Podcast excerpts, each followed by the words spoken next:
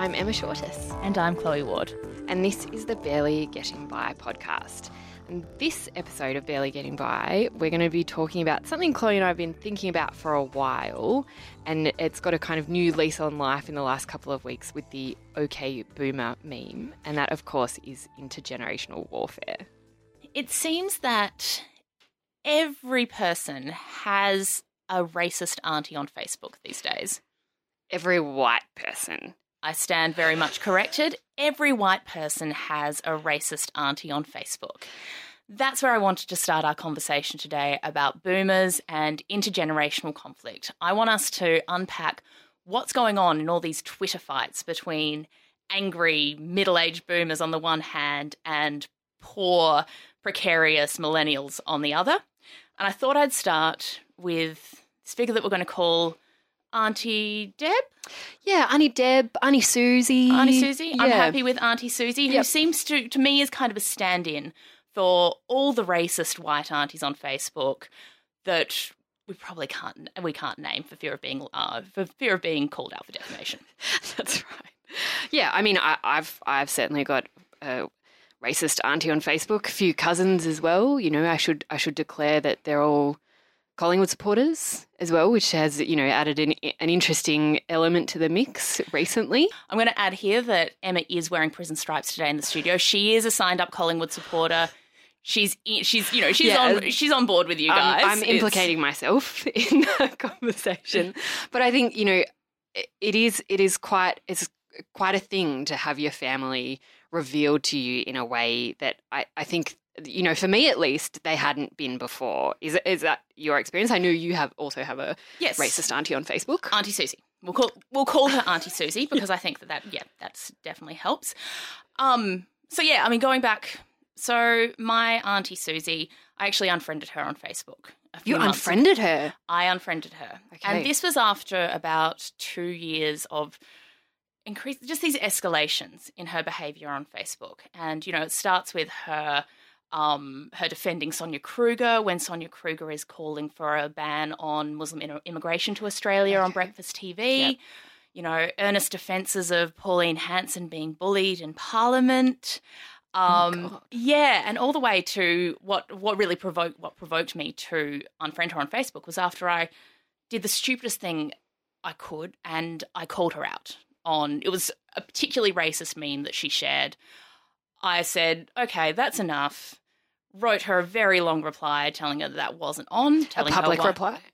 a public reply. It Okay. also drew in all the other Auntie Susies into the conversation. It got, yeah, I was actually drive. I was doing the eight-hour drive from Adelaide to Melbourne that Yeah. day, and every time I stopped to go to the loo or go and get a pie or fill up my car, I was checking it on Facebook, and I had just this string of Of racist yeah. auntie Susies. yeah, and it re- it did make me think because you know I I think it's it's absolutely true that the standard you walk by is the standard that you accept, and that's what I was thinking when I said, okay, enough's enough. I'm going to call out Aunt- Auntie Susie on this absolute nonsense and tell her what she's saying is incorrect. It's also offensive, and you know she really does need to just shut up and listen to other people for once. But of course, it massively backfired, and I had no, it had no impact on her. It didn't change her mind. So in the end, I just said, "That's it. I've made my, I've, I've done this. I've done my dash," and I unfriended her. And I haven't had any contact with her since. I don't think she even realised that I unfriended her because she has no Okay. idea what she's doing on the internet. But it just, it, it was interesting because it kind of, I was asking myself that question of, you know, how much energy should we spend arguing people like the Auntie Susies of this world who will not be convinced? Yeah, I think I think it is a really good question, and for me, that has resulted in me not engaging at all. So, so my own racist aunties and cousins, I haven't bothered commenting on any of the memes at all, but because you know for precisely that reason or at least that's how i justify it to myself that there's no point engaging with this because you know their minds aren't going to be changed they don't care what i think um, but then you know i also ask myself like is that just me being a coward is that is that just me you know not wanting to create family conflict because because then that of course it doesn't just stay on facebook it then shows up at christmas and and i haven't been willing to take that risk and but kind of what has resulted in for me is like withdrawing completely and having trouble kind of even looking at these people when you know, when, when we do when we do meet every year at Christmas, and just keeping it to talking about our kids and stuff. But I think there is, you know, there's a certain cowardice that comes with that. Well, I'm look. I'm never. I don't think you're a coward at all, Emma. I think you're. I, you know, I genuinely think that you're one of the most politically brave people I know. I mean, you're you're here on this podcast talking about the Auntie Susies of the world. I think that's at least one step in the right direction. But I think you're right. It's it is really difficult. And one of the one of the interesting things I've noticed about these people is how different their behaviour is between you know those Chris, awkward Christmas lunches where they won't broach these subjects and on the internet and on social media where they will just let fly with all sorts of noxious opinions. Um, and it makes me wonder: do you do you think that the internet has just enabled people to speak without shame, or is that what's going on? Yeah, I, I don't know. I, I, mean, I think that's a pretty common way of explaining it. That the internet gives people this kind of a screen to hide behind to to say these horrible things that they wouldn't otherwise say in public. But I, you know, I'm not sure. Like in in my family, it's we sort of wouldn't have those conversations in public. So it's not necessarily that people aren't willing to say things. It's just that they, you know, I guess up until recently were so politically disengaged that we didn't talk about that kind of stuff. I, I mean, is it like that? Was it like that in your family? Yeah, absolutely. And I think, I mean, I think the internet is part of it. I think the uh, internet definitely enables people to say what they really think in a way they wouldn't in you know a one to one in in, in an in person interaction because it does it kind of cuts you loose from those social codes and the etiquette that says that families must always be polite to each other. Um, but at the same time, I think that something has changed for me, and I suspect it probably has changed for you in recent years. And this is, I mean, I'm not I'm not saying that I'm particularly proud or that I'm you know I've been on this, well, I have been on a pretty incredible political journey over the last few years with everything that's going on in the world. But I'm also kind of a late arrival to this because, you know, I think I'm, I'm proud of myself for standing up to Auntie Susie, but she was racist a long time before that. And I think it is un- incumbent on people like us to pick up on that. And we probably should have picked up on that a lot sooner. Yeah, totally. And I think it's a mark of our, our privilege, you know, that we didn't have those conversations about politics because that was a luxury that we could engage in. You know, it didn't it didn't affect us because we were safe and comfortable. But the internet has kind of given I, I don't know, created this space, as you say, to to talk about things that wouldn't, you know, to have opinions on things that you wouldn't necessarily have voiced at Christmas dinner or whatever. And I think, you know, I think particularly as humanities scholars, as historians, you know, this this manifests in a particular way for us because it's also this space where people feel able to voice opinions that have kind of no basis in in any kind of training or knowledge. And and we've both encountered it directly from our families where it is just kind of assumed that you can talk about history or politics without that basis. You know that we've done years years of of training in this area, but it's meaningless. Yeah, that's no, that that is exactly how I feel. Like I remember when I had this long argument with Auntie Susie, it one of the real frustrations for me was she was talking about a very specific period in history. Now I remember she was talking about Enoch Powell, who was a notoriously racist, imperialistic British MP in sort of the mid the middle of the 20th century. And in 1968, he gave this infamous anti-immigration speech, which is known as the Rivers of Blood speech. She was talking about him like he was some sort of political hero. And I'm there saying, you know, I'm saying, actually, no, he was a racist, he was an imperialist, he's not a hero. This I've studied this period intensively. I've spent years of my life researching this period and this country and what was going on in this time. But to her, that was nothing to what she was calling her lived experience. So, because she was there, she was there yeah. at the time.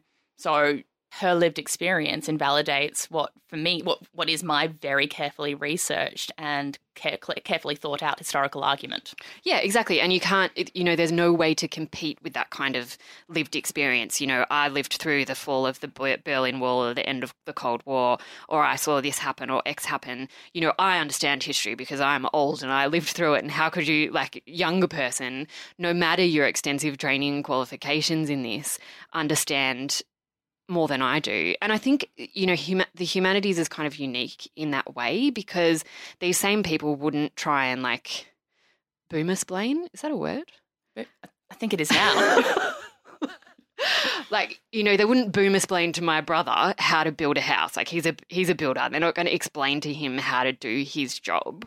Whereas i think people kind of feel empowered when it comes to politics and history and the humanities to use their lived experience to explain things to people in a way that it's that's really difficult to refute because the the, the kind of training that we do i think pe- people don't necessarily understand and also don't respect. And the internet is this space where you can your kind of lived experience trumps everything else. Yeah, for want and, of a better term. Yeah, and I think that they, I think they kind of lay out that lived experience as just this succession of facts, and that's what history is. Yeah.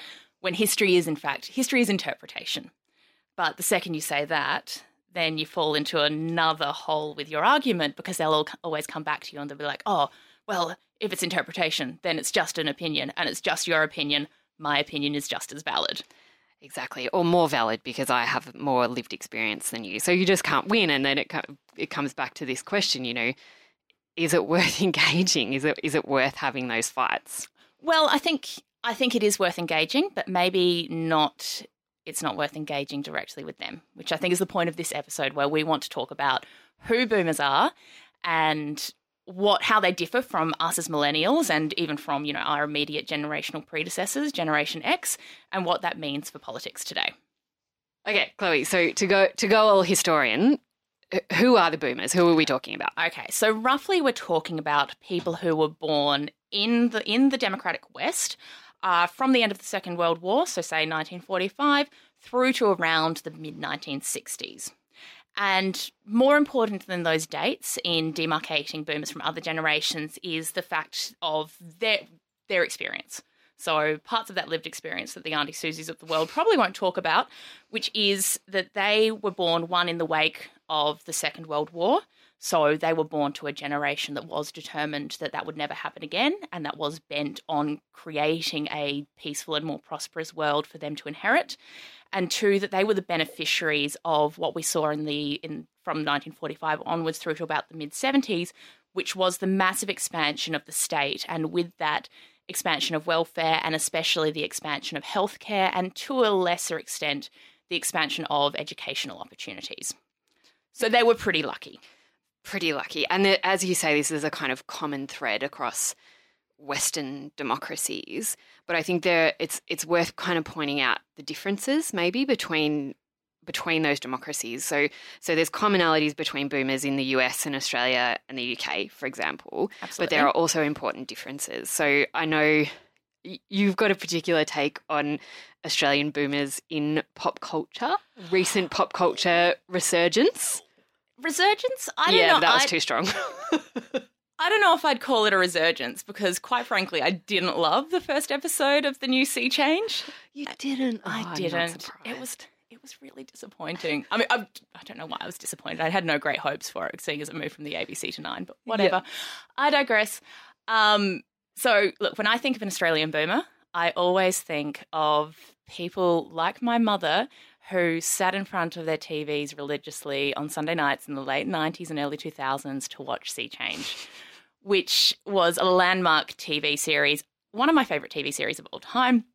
And it was about this boom, you know, this boomer dream of a woman in the middle of her professional life who packs it all in and moves to the beautiful seaside town of Pearl Bay, which is also in real life is Barwon Heads, and remakes her life. And the reason that makes me think of boomers is because one, it was it was quite heavily aspirational. So it was all about the sort of person who could do that, who could pack in her professional life and move to the seaside without any particular constraints. Um, and also because I think that that was an idea that a lot of a lot of prof- uh, older Australian professionals really latched onto in the in the late, mid to late nineties, which in terms of boomers' cultural and economic outlook was a really critical period because they were the people who apart from their, you know, living through a period of massive, um, massive expansion of state support in the from the 1950s onwards, they were also the main beneficiaries of some of the Howard era era reforms in terms of liberalising the economy and really underwriting um, boomer success. Yeah, okay. And I think it also had this, um, Sea Change also had this really interesting thread of boomer environmentalism. Yeah, yeah. Like it's interesting watching it again, which I have done recently because in preparation. Well, no, no, no, because I'm a secret boomer. Um, it is it is interesting because the original Sea Change was it was in a very commun- in a very community community oriented way. It was quite forward thinking in terms of environmentalism. It was all about preservation of the natural habitat, but at the same time, it was also about cultural pre- preservation. So about preserving this beautiful small town against the ravages of development. Yep. Um, so, yeah, kind of boomer NIMBYism to, to combine two Yes. terms. Well, but I think it probably wasn't NIMBYism at the time, but it it sowed the seeds of NIMBYism. yeah, which just to clarify is not in my backyard. Is that Yeah, right? That's right. So, you know, so for instance, I'm it would be basically impossible to move to Barwon Heads now as a millennial. Um, Um, yeah. and part of that would be because of this sea change effect, which saw boomers packing up and moving to the coastline. Yep. Yeah, and now they're very protective of that, and you know the the, the feeling and the am- ambience of living in a small town. Yeah, yeah, Yeah. and we're still de- dealing, of course, with the aftermath of that. Not the least of which in the recent Australian election, but we won't talk about that because it's too depressing. So Emma, tell me about US boomers. okay, so I am also going to return to pop culture to to ground us in US boomers because that's how I kind of orient myself, which is probably revealing a lot. And so my pop culture reference is actually the series Mad Men, which I adore. The boomers in Mad Men are not actually the main characters. The boomers are the children of the main characters. So Don and Betty Draper's three kids, um, Sally, Bobby, and Gene, are boomers. So Sally's born in 1954, right in the middle of the boomer generation. And these kids are growing up wealthy and comfortable. They're in a big house in upstate New York, part of this kind of um, retreat to the suburbs that that boom the boomers' parents did in the United States. They're very comfortable, but they're also coming of age in in kind of particularly in the in the Draper kids' case in emotional turmoil. They're they're growing up in the shadow of the Vietnam War. In the US, this is the supposed end of Jim Crow era segregation. So we have the civil rights movement, of course, which is a time of huge upheaval in the United States, which, which these white kids are kind of watching from their very comfortable big house in upstate New York. We also have the women's rights movement, the emergence of the women's rights movement, etc. So these these kind of events and movements are issues that are fundamentally shaping boomer politics as a as a generation that are growing up in the shadow of these things for, in, in both good and bad ways. So that's how I'm kind of orienting US boomers. I think, particularly when it comes to civil rights and segregation, that political formation is really important and is playing out in, you know, maybe unexpected ways today. We're dealing with the consequences of that today. Yeah. And I think what you're getting at, and I guess what I was kind of getting at implicitly, is that when we talk about boomers in this general way, and I'm putting this out there because I know that, you know, hashtag not all boomers, we are talking about a particular section of this generation, one that is delineated by race. So we're talking about white boomers, Absolutely. and two by class. So we're also talking about prosperous, wealthy boomers. We're talking about the middle class. Yeah, that's absolutely right. And I think both of our references illustrate that. You know, that this is a generation that is is some some of which are moving into the middle class, facilitated by access to cheap in the US cheap education or free education here in Australia. So that the the barriers to entry into the middle class are much smaller, weaker, whatever you want to call them, than they are for us now. Yeah, absolutely. And you know, and I think that another important qualification on that is that we do know that participation in education did increase relative to the to their generational predecessors for boomers, but that then increased exponentially for generation X who were born from, you know, the mid 60s onwards and for ourselves. Um the big difference I think between boomers and us so is that while we generally have more opportunities for education, we have fewer opportunities for secure and meaningful work. Yeah, that's absolutely true. And and it, all- in order to get that ever elusive, secure, and meaningful work, you have to have more and more levels of education. So you know, boomers could kind of have a bachelor's degree, go to college, They didn't And- even need that. Yeah, exactly. And and kind of fall into that secure employment. Whereas now, you know, a bachelor's isn't enough, a master's isn't enough, often a PhD isn't enough for that kind of secure employment. And so that's the kind of change we're talking about. Um, but I, I think when we're we're talking about education, particularly in Australia, that makes us, think of Whitlam boomers. Yeah. yeah, yeah, Who I'm going to call the good boomers. Yeah, and when I say hashtag not all boomers, I'm thinking specifically of my own mother, who's a pretty good boomer. She has heart- she's yeah, she's heartily endorsed us talking about the Auntie Susies of this world. She said, "Go girls, do it." Um, yeah, so you know that was a key for in Australia the Whitlam years, so from the early 70s through to the dismissal in 1975. Um, that was a really key moment, and I guess another internal demarcation for this boomer generation. So, if we're talking about Whitlamite boomers, we're talking about people who were generally socially progressive. But at the same time, that generation also has its limits. So, like like older boomers who grew up under the prime ministership of Robert Menzies, who was a conservative prime minister, they also benefited from prosperity and from the welfare state. And in particular, they became very comfortable in the Hawke Keating years in the 1980s and the 1990s. So, what I think this means is that whether we're talking about the more reactionary boomers or if we're talking about more socially progressive boomers, we're always talking about people who assume that things are going to get better. Um, yeah, and I, I think that's something that we've both in, encountered with our kind of the progressive boomers. We know exactly as you say, this idea that that things will will always get better. But maybe it's worth explaining what we mean by that. Well, I think that, I mean, this goes, the point I'm trying to make is that, you know, a generational mentality, it's not just people getting up in the morning and thinking the same way. That's something that is fed by the social and the economic circumstances, even the political circumstances that they grow up in. So, you know, we're talking about people who experienced relative prosperity. They think that things, that's sort of their default setting. That's how they think things will always be. Um, if we think about that politically, then what we'll see, I mean, you know, I've talked about people who are either conservative, who, are conservative, and people who are socially progressive, but we're also talking about people who generally have kind of a reformist idea of government, who think that government works in their favour, and that all government's role is really to tinker at the edges of social policy and of the economy in order to ensure their their continuing continuing prosperity, and so that's what I mean when I say that they think that things are always going to get better because they think that the world is working for them. And that's where there is this real contrast with, I think, the mentality of our generation, where we are, and I think this is with good reason, generally much more cynical.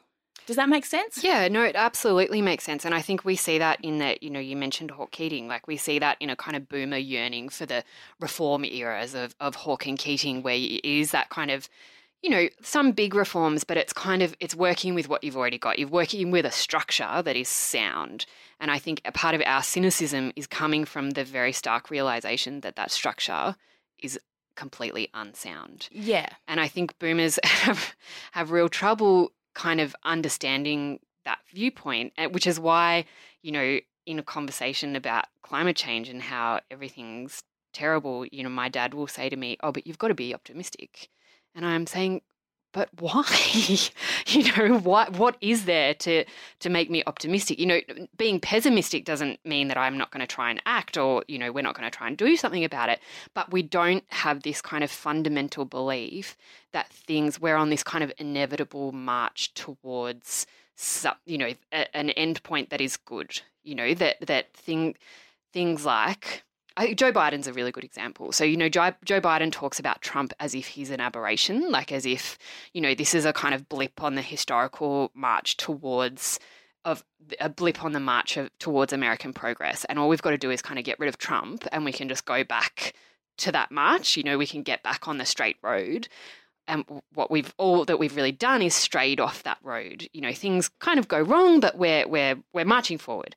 And we, I think, don't share that view. Yeah, I completely agree, and I think that we also we also are of the view. Well, you and I personally, and a lot of people we speak to these days, a lot of our friends and our colleagues, are also of a more critical view, and we see we can kind of see that it also maybe that that that road was that was always an illusion because there were always people who who've been left behind. I mean, I mentioned before that there are divisions within, when we talk about boomers, we're talking generally about middle class white people. There have always been people who have been left behind by, you know, in the in this great progressive march of history through the second half of the 20th century. And I'm thinking specifically of of say poor boomers. Yeah, So- absolutely. You know, a really good example of that that's kind of coming into pe- into public consciousness now is in aged care. So we have an aged care royal commission going on at the federal level at the moment, which is exposing all these gaps in our system of aged care that is leaving older people, so older boomers who don't, don't have the resources to afford, say, private aged care, they're falling through the gaps. And some of the stories that are coming out of that, of neglect, of ill treatment, of, you know, of chronic, just chronic problems in the aged care system are absolutely horrifying. Yeah, they they absolutely are, and I think you know that problem becomes particularly acute when we look at boomer women, at older boomer women who who suffer as well under the kind of double constraints of having you know not as much super because they took time out of careers to have children, etc., etc., and so that actually you know so a huge percentage of people on Newstart are actually single boomer women. So again, you know, we've we've got to be really careful, as you say, when we're talking about a generation of people to to distinguish between class and again, as always, race, which I think particularly in Australian conversations about boomers gets glossed over completely. Yeah, absolutely. And what we can see through by identifying those groups that were left behind is that this the world that powerful you know what I want to talk I suppose what we could call them is a kind of a boomer elite. So the world that the boomer elite inherited and that was constructed for them was constructed on this very particular vision of a white middle class man. So for instance, the superannuation system that was built with, you know, progressive intentions by Paul Keating that was built around the needs of a white middle class man. It, Okay. it absolutely was. Yeah. And I think that perceived threats to the status of that white middle class man is is a lot of the reason that we're in the politics we're in today. So the perceived threat of the left behind, for for want of a better term, to that status is part of the reason that Trump is appealing to white middle class voters Yeah. right because he he positions himself as protecting that particular class of people from those external threats to their prosperity so prosperity is constructed in a way that it's not it's not about you know state intervention and the kind of things we talked about earlier that created this generation of people it's about the people beneath you coming to take it off you Yeah, absolutely. And I think there's also something potentially even more dangerous that runs alongside that, which is that these people, so, you know, let's call them, you know, this elite, this boomer elite, that they are also kind of your every person. So not only are they a protected group, but they are also a stand in for what is commonsensical, for what is right, you know, for this sort of median person that we should be targeting all social policy at. Yeah, exactly. It's, it's, it's the Joe Biden strategy of winning back the white middle class boomers or the white Rust Belt boomers. You know, that is the target audience. It's not all these other people kind of on the other on the outside. This is where we focus all of our attention. So yeah, so we're talking about this sort of left behind other who aren't the boomer elite. Um, let's talk about millennials. So it's seventy nine. Through to sort of the early nineties. My sister, who was born in nineteen seventy nine, just falls in into the millennial generation, and I don't think she's very happy about it. I think she'd rather be a Gen Xer. I think probably all early millennials would like the special status of Gen Xers, wouldn't they? Yeah, and I think that's really important to point out because I think in a lot of the mainstream coverage or discussion of millennials or whatever, we we are kind of construed as the oldest millennials, you know that, and that mostly that's kind of the really young generation. But actually, millennials are turning forty. Like they they have grown up kids, they have big kids and stuff. So it's worth remembering. I think that this is a generation. Like talk about generalizations. Like this is a huge demographic. Yeah, of I mean, people. I think I actually think that it's worth making a distinction between people of say our age and people who you know who are only three years young, three or four years younger than us, who had Facebook during high school. yeah, exactly. You grew up in a completely different digital world. Yeah, absolutely. Okay, so yeah, so so what would you say? I mean, as a millennial, what would you say are the, sort of the formative experiences that that sort of impress on your political outlook? That's a good question. You know, I, I think we've got, we've kind of talked about this before, but for me, it's those kind of political awakening moments. So you know, growing up growing up in a, a white middle class household, you know, you kind of taught you know, whether deliberately or not, again, that, you're on this kind of forward march to progress, that your life will inevitably be better than the generation that has come before you. Um, you know, because that's that was true for my parents. Absolutely, their lives are better than than their parents' lives, and so you kind of you're taught that like this is a bad cliche, but like the world is your oyster. You know, you can do whatever you want to do, and then you have these kind of standout political moments where you get hints that maybe that's not true. So we've talked about this before, but for me, that's partly the invasion of Iraq. So it's attending protests in Melbourne with millions of other people, millions of other people across the world, feeling so empowered, feeling so connected to people around me about, you know, I don't know, the, the potential goodness of the world and that being completely shut down right? And and feeling like we had no say that we had no power. And that that for me was a really significant moment and i know it was for you too. Yeah yeah absolutely. And i think the the next moment for me would probably be the 2008 financial crash which i think ruined the you know the financial and the financial hopes of a lot of people of our generation um, and has had a, made a permanent mark on our job prospects between that between that and you know this digital transformation that's happening in the economy and the move towards automation i think we have a very different experience of an attitude towards work.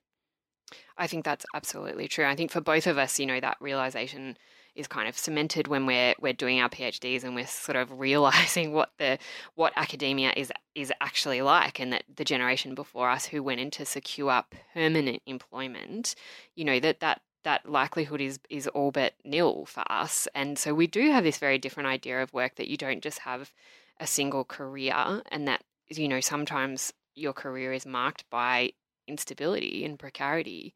And therefore you do feel differently about work because if that's the way that work is in your life it can't be the thing that defines you and the thing that you measure yourself against. There has to be other stuff. And i think boomers and our boomer parents who are very successful struggle to understand that because their experience of work is so different. Their their experience of work is is kind of all defining. Lives are built around those those careers, which for the most part are stable. Yeah, absolutely. And I think that that I mean that is a real flashpoint in these sort of intermittent conflicts between boomers and millennials where you you know you see this endless stream of news articles where boomers are lamenting you know you know how work shy millennials are and they have elevated and you know this is it isn't just boomers. This is you know this is an inheritance of the protestant work ethic to throw something very historical out there. Um, but this you know work and labor being raised to the level of being an actual moral value and a moral quality that's so and that becomes you know a kind of a cudgel to beat millennials with because apparently we're work shy you know we're all just getting by on our, you know, eating eating out, eating our smashed avocados while we're not getting a job, blah blah blah blah blah. But I think what we have increasingly is a very different perspective on that, where we see work as a means to an income. We're yep. not necessarily that romantic about about our work. I mean, I like my job, but you know, my job, I don't see my job as defining me in any way. And I think what that's one of the interesting things that's, that that's doing for millennials is it's also while it's not great to be living through this this through this experience of precarity, in some in some parts of the population, it's also starting to spark off some interesting and even you know utopian ideas about what the world might look like without work. Yeah, okay. I think that's a really interesting point, but what do you mean? How do you explain that to a boomer, for example? Well, okay, well, I don't know how I'd explain this to a boomer because I think we've already established that they wouldn't listen to me. um, but last year I was reading a book by uh, a book called Bullshit Jobs. Sorry, swear words. Um, sorry, it's producers. T- it doesn't count if it's a title. Yeah, it doesn't count if it's a title, does it? So I was reading the book Bullshit Jobs by David Graeber, and I mean David Graeber, he is kind of a utopian anarchist, and what he comes out with he he ident- he basically goes through this catalog of you know the jobs that that people of our generation even and, and, people who are older than us are doing now. And he's identifying this lack of meaning that a lot of people are finding in their jobs. Mm-hmm. and you know basically that a lot of us are just shuffling paper. And a lot of our jobs could as as easily be done by AI or by robots or by, or by computers. And what he comes out with is this idea that maybe what we should be looking for looking forward to is a future without work and that means, you know, instituting some sort of program of universal basic income or something like that to free us from work. Yeah, okay, which like I imagine for a boomer is a completely revolutionary, almost kind of unfathomable concept. Because like what what comes to mind when you say that? Like I, I I mean I think one of the major generational conflicts is climate change, which, you know, hopefully we'll come back to. The relationship between climate change and work when boomers talk about it, I think is a really interesting one. So this is a bit uh, it's maybe a bit of a weird angle to come at it from, but but bear with me because I think it speaks to our conversation about work and how it relates to climate change. So how how we think about what the world what a climate changed world looks like, but also what work might look like in a different future.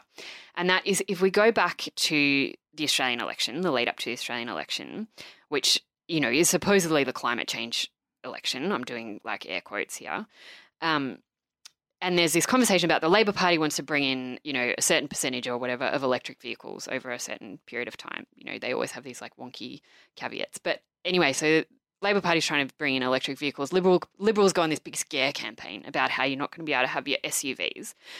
And Michaelia Cash, in particular, who's a senator from Western Australia, did this line about how the Labor Party are coming for the tradies utes. Oh yeah, yeah. Okay, I blocked that out. Yeah, right. So you, so you, you, your tradies, like your fair dinkum Aussie tradies, aren't going to be able to have their fair dinkum Aussie utes. And f- for me, what that revealed was this really very boomer kind of understanding of work and life and value, which is that the the best part of your life is sitting alone in the cab of your ute in your long commute to work, right? And that's what they're trying to take away. And that I think reveals, you know, this this kind of how we how we have this intergenerational divide around work for one thing, but also about climate change, that you can't act on climate change because it will take away this status quo that we're so used to and is the best we can possibly hope for. You know that that owning your own ute and sitting by yourself in, your, in the cab on the way to work is like the best you can hope for in your life. Yeah, and I think that's very different for us because our generation we understand that the best that we can hope for in our life and our children's life, lives is keeping global temperature rises under two degrees Celsius. Yeah, like keeping the planet habitable. Like, what an idea. Yeah, yeah. I think, look, climate change, I think, is, is one of the big ones for me in terms of defining the millennial experience because we know we know the facts of climate change they're in and speaking to speaking to my friends i read about this all the time i think what what's happening to me and to a lot of people I know. I wonder, I mean, I kind of assume that this is your experience by now. You being like my the person I know who knows more about climate change than anyone is this sort of low level anxiety that sort of just it just it has just permeated like everyday life. You know, and I find, you know, I find myself if I'm standing on the tram going into work, if I have like an idle moment, my thoughts more and more just turn to climate change. What is yep. the world going to look like in 10, 20 years' time? And it is this real sense of dread, which I don't think a lot of people, you know, a lot of people who have grown up assuming that things will get better really understand at an emotional level. No, well, we're not equipped to deal with it. We were never taught how to deal with that kind of existential dread, were we? I mean, yeah. in our particular upbringing, and I think trying to explain that to parents is is really difficult because they, again, are sort of so grounded in this idea of like we can fix stuff, stuff will get better that that understanding that existential angst is really impossible but also there's this generational conflict that comes with us because the reason we're in this situation is because of boomers right yeah because the timelines around climate change right they basically coincided with the period of we're, we're talking about where where boomers grew up and came of age yeah ex- ex- absolutely like i mean I, could, I don't want to go all like environmental historian. Oh, please you. do. but you know, you might have heard of this concept of the Anthropocene. Yes. Yep. Right, which is, is this idea that we're living in a, a new geological, a new, a new planetary era where humans are the driving geological force. So we've changed the planet so much that we're in a new era. And there are a lot of scholarly debates about are in, in all kinds of disciplines about when to date this particular new era, how to date it. So whether it comes from changes in the atmosphere, changes in the in the land, so changes in the lock, rock layer, for example, like when radioactive deposits start appearing, you know, is that when we date it from? But for for me, you know, when we're talking about this generational divide, the marker is what environmental historians and, and scientists would call the great acceleration. Okay, tell me about that.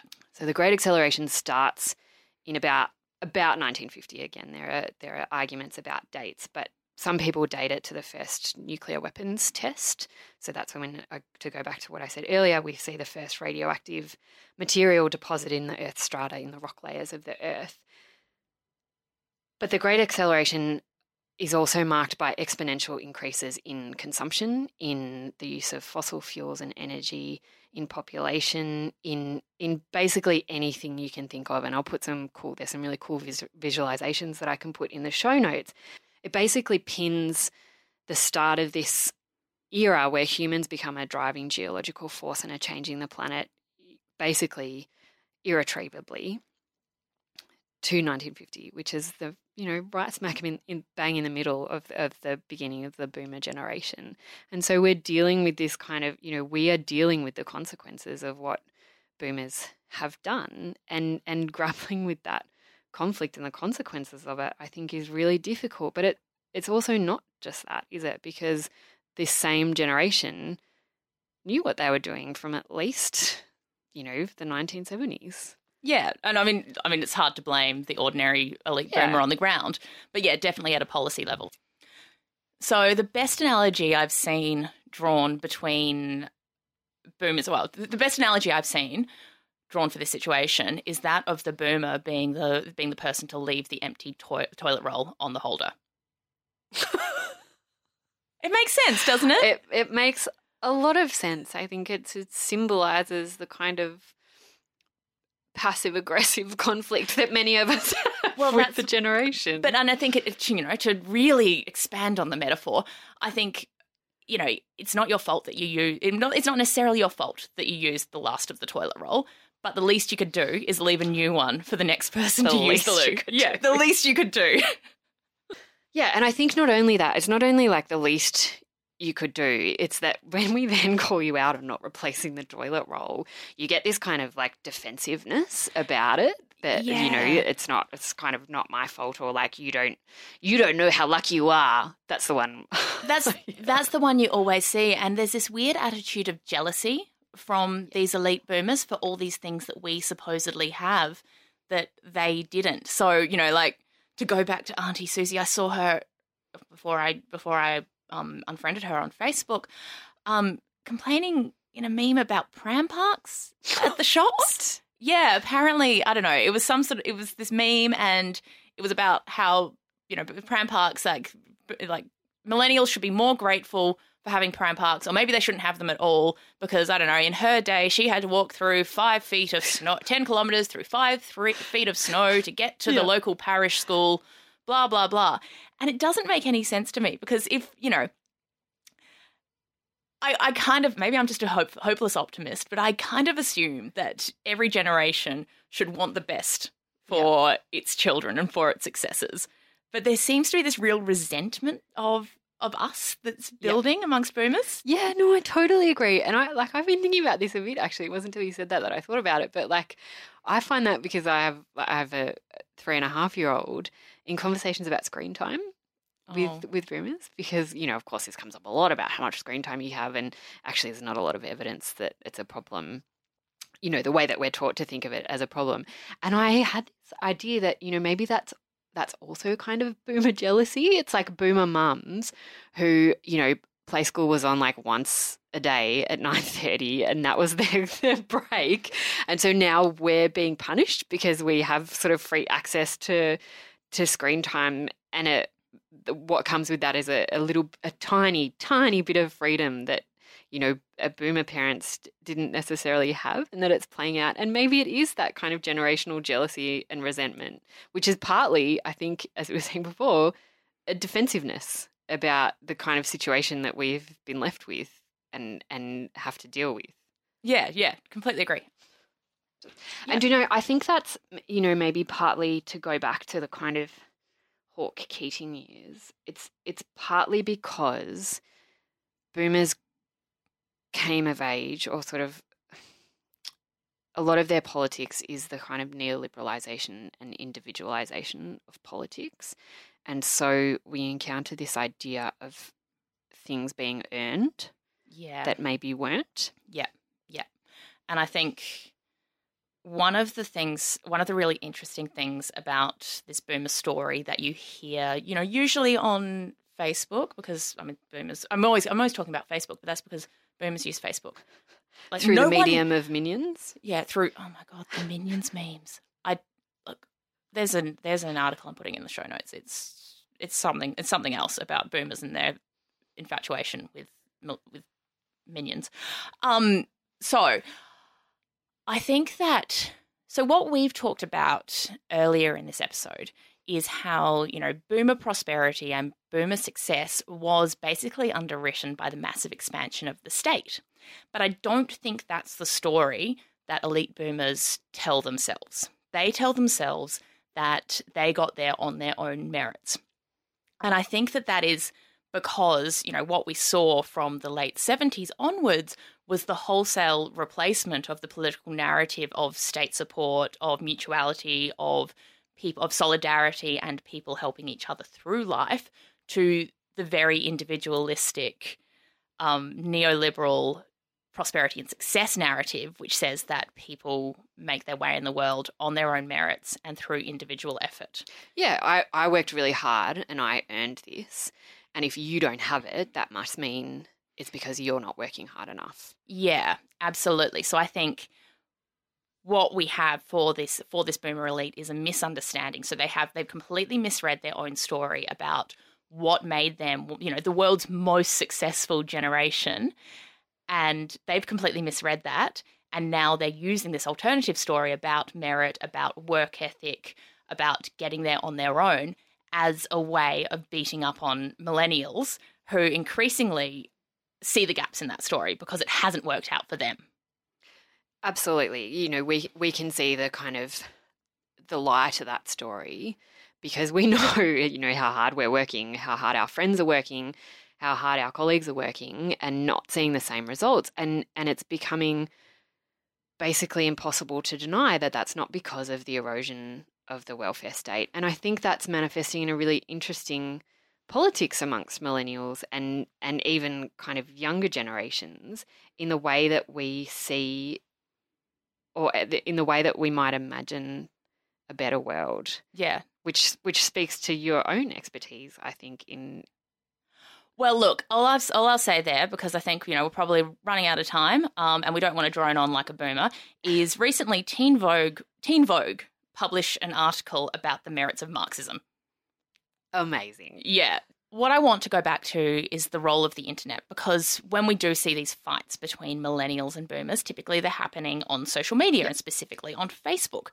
We said before that we don't think that the, I mean, we kind of agreed that the internet isn't responsible for boomers and their attitudes, but I think it does have a role to play.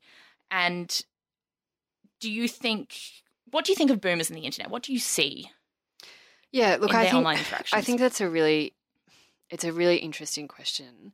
And for me, it goes back to, and maybe it's a kind of easy metaphor, but it goes back to the 2016 election. The internet played a huge role in the 2016 election. And I'm not talking about like Russian conspiracies or, or anything like that. What I'm talking about is this idea that, you know, so much of our internet coverage is about young people and, and bullying and young people being susceptible to, to all kinds of things on the internet that they're not equipped to be.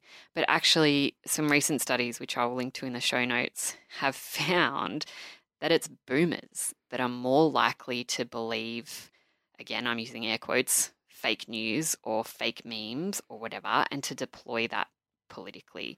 So to to read ridiculous conspiracy theories on the internet, to be sucked into Trump's kind of rhetoric around invasion, the way that his online advertising targets you know that particular demographic and uses that language in order to mobilize people to go out and vote. So the internet goes from the kind of this hyper real weird situation where boomers are, are using memes of minions to real political consequences. Yeah, yeah, I think so. And I think that is something that people tend to underplay is that boomers are very they're quite they can be quite naive. Yep. Or actually no, not quite naive. They can be extremely naive about the nuances and etiquette and even the, the very language of the internet.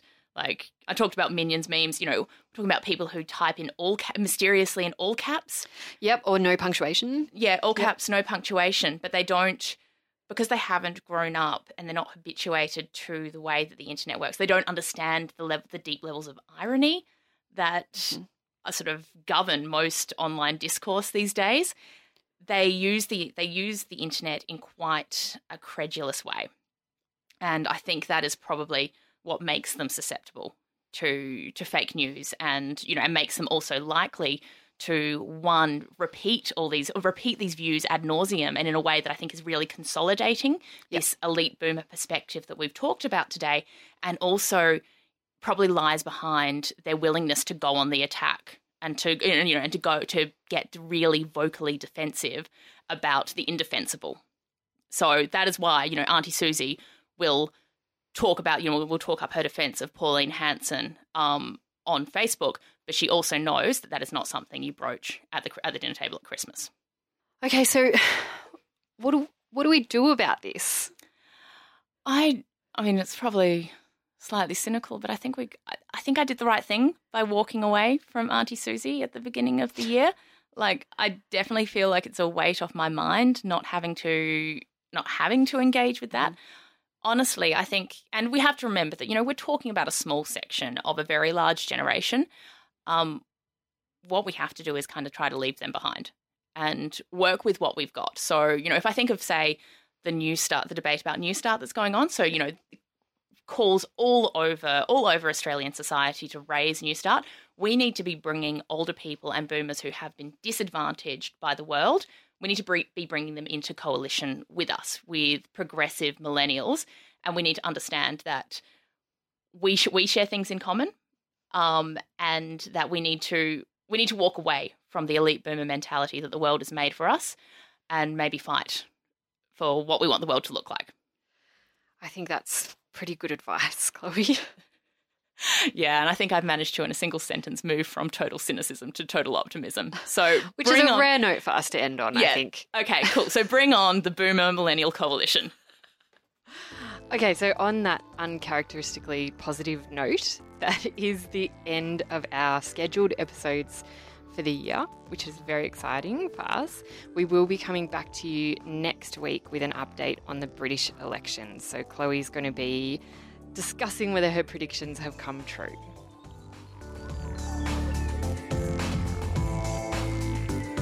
Thank you for listening. Um, this podcast was brought to you by RMIT University.